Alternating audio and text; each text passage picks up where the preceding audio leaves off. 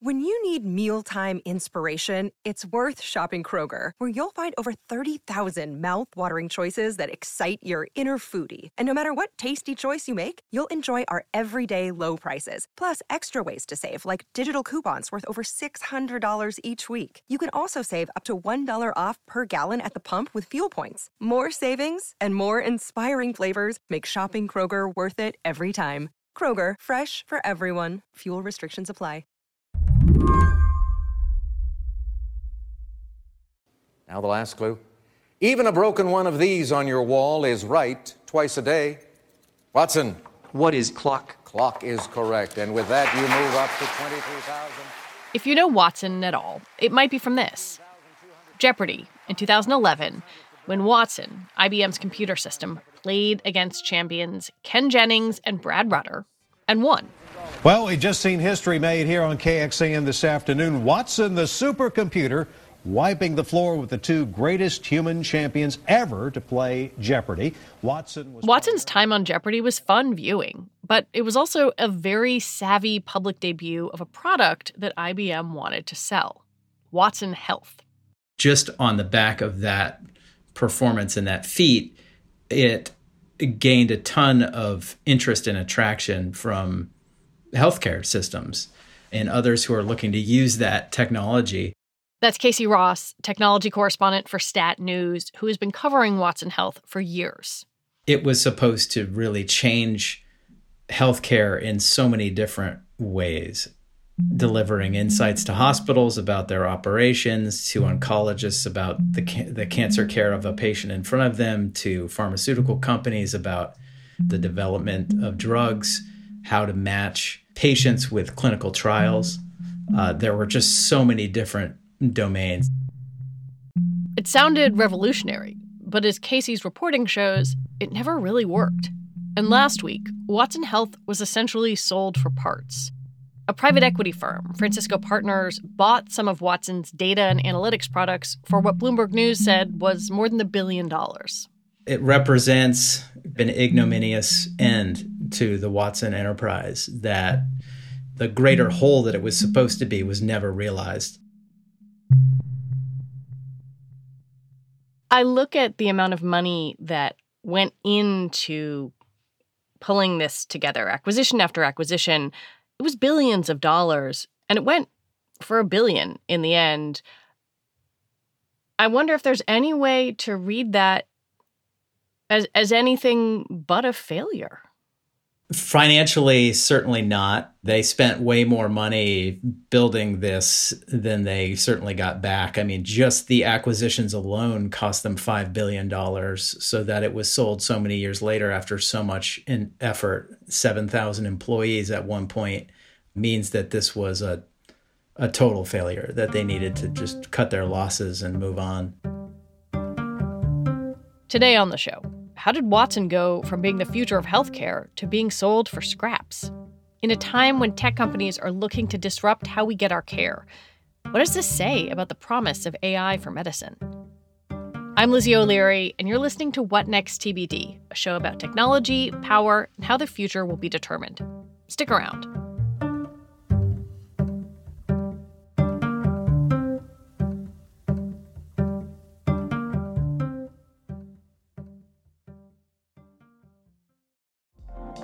Apple Card is the perfect cashback rewards credit card. You earn up to 3% daily cash on every purchase every day.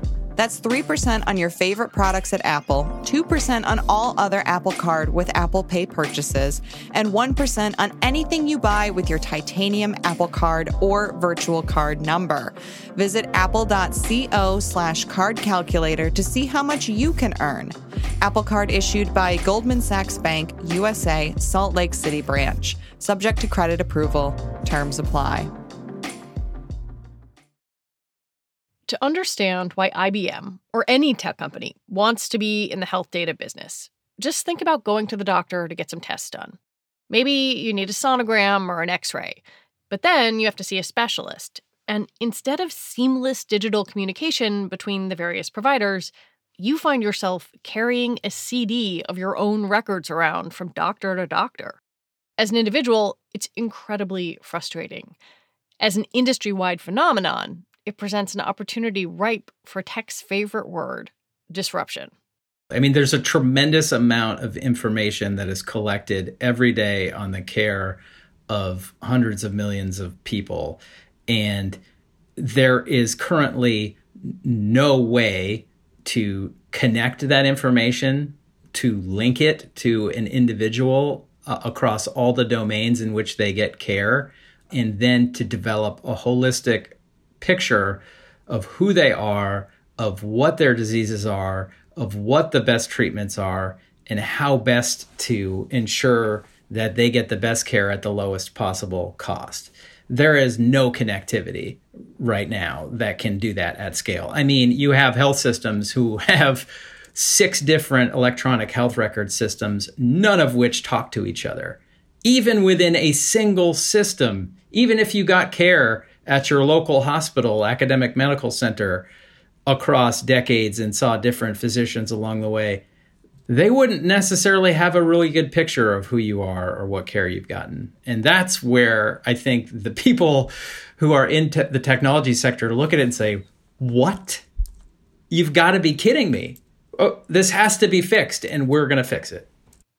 Yeah, Google, Microsoft, a lot of very big companies are extremely interested in healthcare. I mean, some things like Google Health have failed, but I wonder if you could lay out what is so attractive for these big tech companies about healthcare.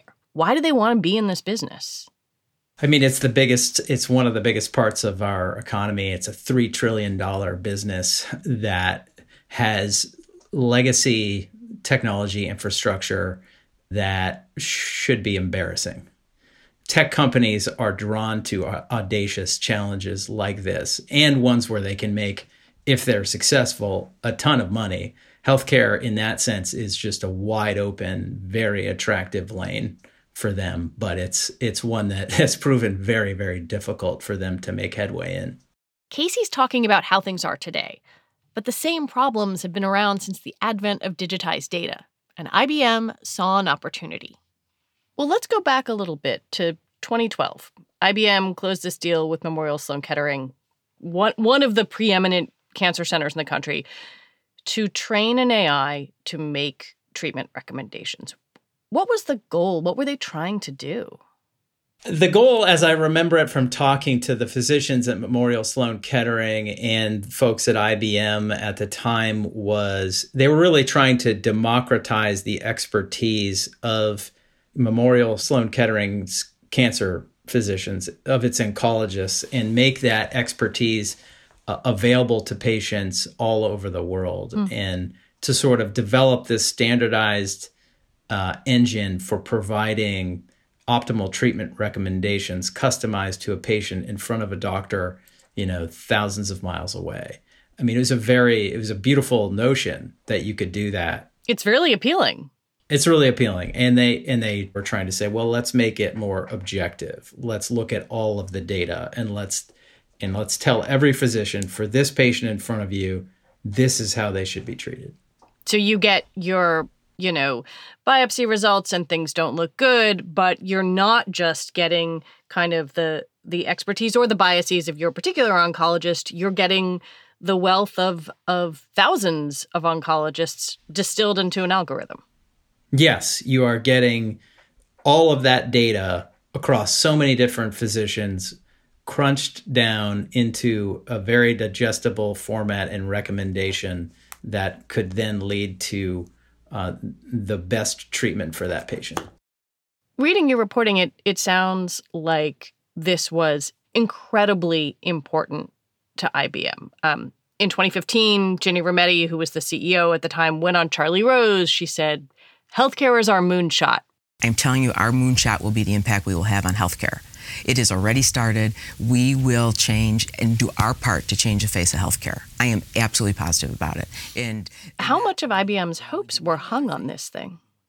The company made a huge bet here that this could be the bridge to a different kind of future for IBM, which at the time was several years of of quarterly revenue declines. And they were trying to use Watson as this bridge to a different future where IBM wasn't sort of this old guard hardware company that everybody knew so well, but was operating on this cutting edge of artificial intelligence. And, you know, they referred to it as cognitive computing.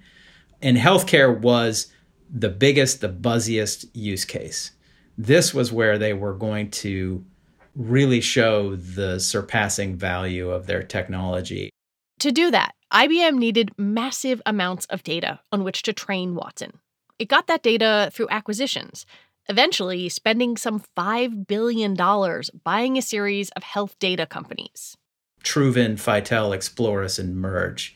Truven had the biggest insurance claims database in the nation with 300 million covered lives. I mean, tre- tremendous data set. Explorys provided a, a clinical data set of actual electronic health records kept by health systems representing about 50 million or so patients. Phytel added on top of that, and Merge had a, a, huge imaging database. So they had all this data, and that the idea was you know you expose Watson to that, and it finds patterns that physicians and anyone else can't possibly find when looking at that data, given all the variables in it. So that was the idea. Except that was not the reality. One of IBM's high profile partnerships with MD Anderson Cancer Center in Texas fell apart. A doctor involved told Casey that there wasn't enough data for the program to make good recommendations, and that Watson had trouble with the complexity of patient files. The partnership was later audited and shelved. IBM's big idea that Watson would provide the best cancer care around the world, that just didn't pan out. I mean, if you think about it, like knowing what we know now or what we've learned through this, the notion that you're going to take an artificial intelligence tool, expose it to data on patients who were cared for on the Upper East Side of, of Manhattan, and then use that information and the insights derived from it to treat patients in China is ridiculous. Most machine learning and artificial intelligence experts looking back at that in hindsight would say that's a ridiculous idea because you need to have representative data and the data from New York is just not going to generalize to different kinds of patients all the way across the world. What was happening in a clinical setting? What was happening to patients? Mainly, our window through the reporting was talking to physicians we got concerns from them that the recommendations that it was giving were just not relevant. Like maybe it would suggest um, a particular kind of treatment that wasn't available in the locality in hmm. which it was making the recommendation, or that it just the the recommendation did not at all square with the the treatment protocols that were in use at the local institution. Or, and I think more commonly so, especially in the US and Europe, you're not telling me anything I don't already know. I think that was the big credibility gap for physicians. It was sort of like, well, duh. Hmm. Yeah, I, I, know that that's the chemotherapy I should pursue. I, I know that this treatment follows that one you know, I'm very well aware based on my experience as a clinician that I should pursue these treatments and then try these and that these are the options for this kind of patient. You're not telling me anything that I don't already know. You got a hold of an internal IBM presentation from 2017 where a, a doctor at a hospital in Florida told the company this product is a piece of shit. Yes seeing that written down in an internal document which was circulated among IBM executives was a shocking thing to see. Um, and it really underscored the extent of the of the gap between what IBM was saying in public and what was happening behind the scenes. When we come back, what IBM was saying and selling in public.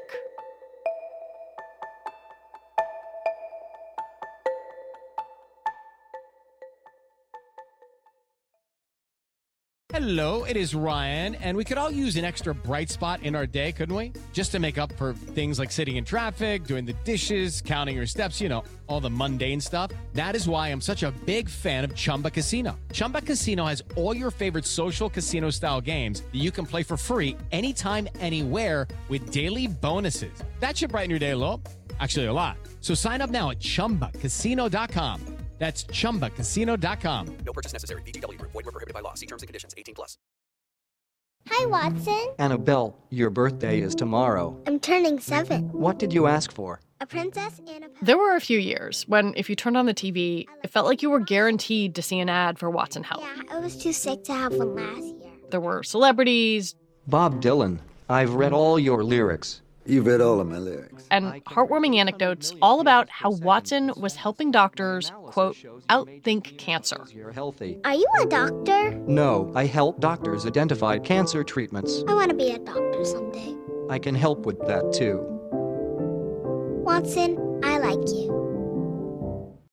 there were a lot of internal discussions, um, even a presentation that indicated that the technology was not as far along as they'd hoped, that it wasn't able to accomplish what they set out to accomplish in cancer care.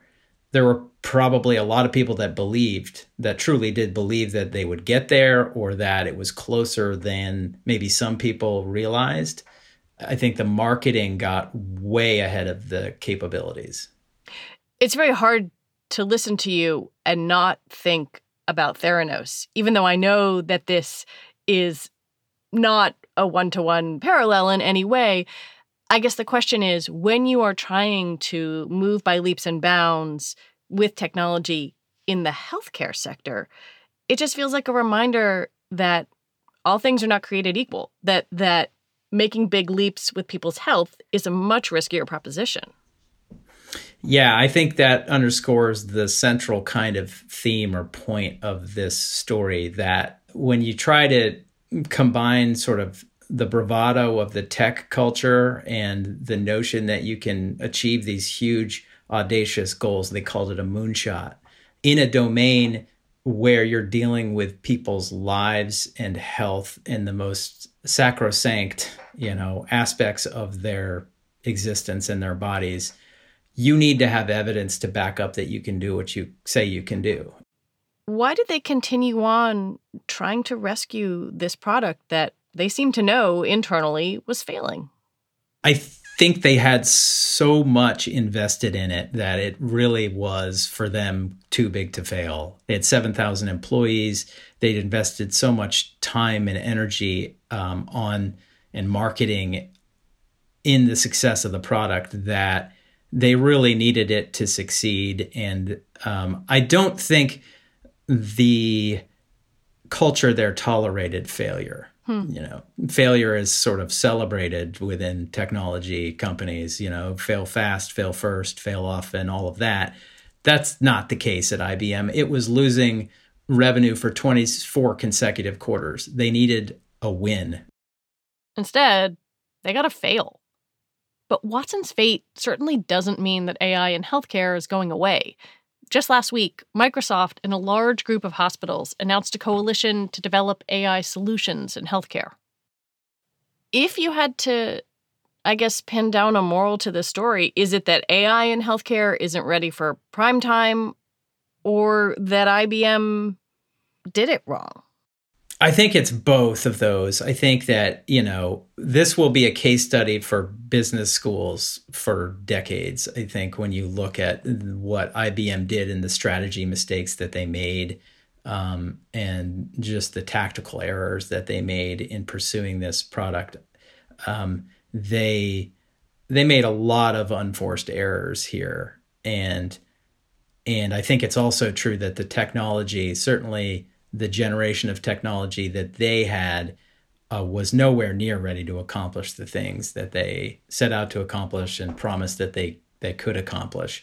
I don't think that the failure of Watson means that artificial intelligence isn't ready to make significant improvements and changes in healthcare. I think it means the way that they approached it uh, is a cautionary tale that lays out how not to do it Is that something that can happen in a, a for profit setting? I mean, I, I had a conversation tangentially related to this with Timnit Gebru, who was at Google and very famously left. And, and she was very skeptical that if you have your AI funded by a company that wants to make money, that the profit motive is always going to interfere with with the science and the research. I think it is uh, it is doable. I don't think it's um, automatically um, a product that's developed in a for-profit enterprise is doomed to failure. I think that the company would have to have a much longer view, though. You can't you can't develop a product like that with a quarterly financial target in mind. That's never going to work. Does the failure of of Watson Health make you worry that it's going to shut down other avenues for innovation that that you know such a spectacular belly flop might impede progress I don't think so. Like when I think about it, there were so many mistakes that were made that were learned from that if anything, it will facilitate faster learning and better decision making by other parties that are now poised to to to disrupt healthcare and make the progress that IBM failed to achieve. There's a saying that, you know, pioneers often end up with arrows in their backs. And that's what happened here. I mean, they're an example, a spectacular example of of wrong-headed decision making and missteps uh, that didn't have to happen. And by learning from that, I think advancement and progress and true benefits will be faster coming. Casey Ross, thank you. Thank you. Casey Ross is a national technology correspondent for STAT. That's our show for today. This episode was produced by Ethan Brooks. We are edited by Tori Bosch and Allison Benedikt. And today is Allison's last day after a decade at Slate. Allison, you are the best, and we will miss you very much. Alicia Montgomery is the executive producer for Slate Podcasts. TBD is part of the larger What Next family, and it's also part of Future Tense, a partnership of Slate, Arizona State University, and New America. I want to recommend that you listen to Tuesday's episode of What Next. It is just a staggering story about how one Alabama town turned policing into a source for profit. I'm Lizzie O'Leary. Thanks for listening.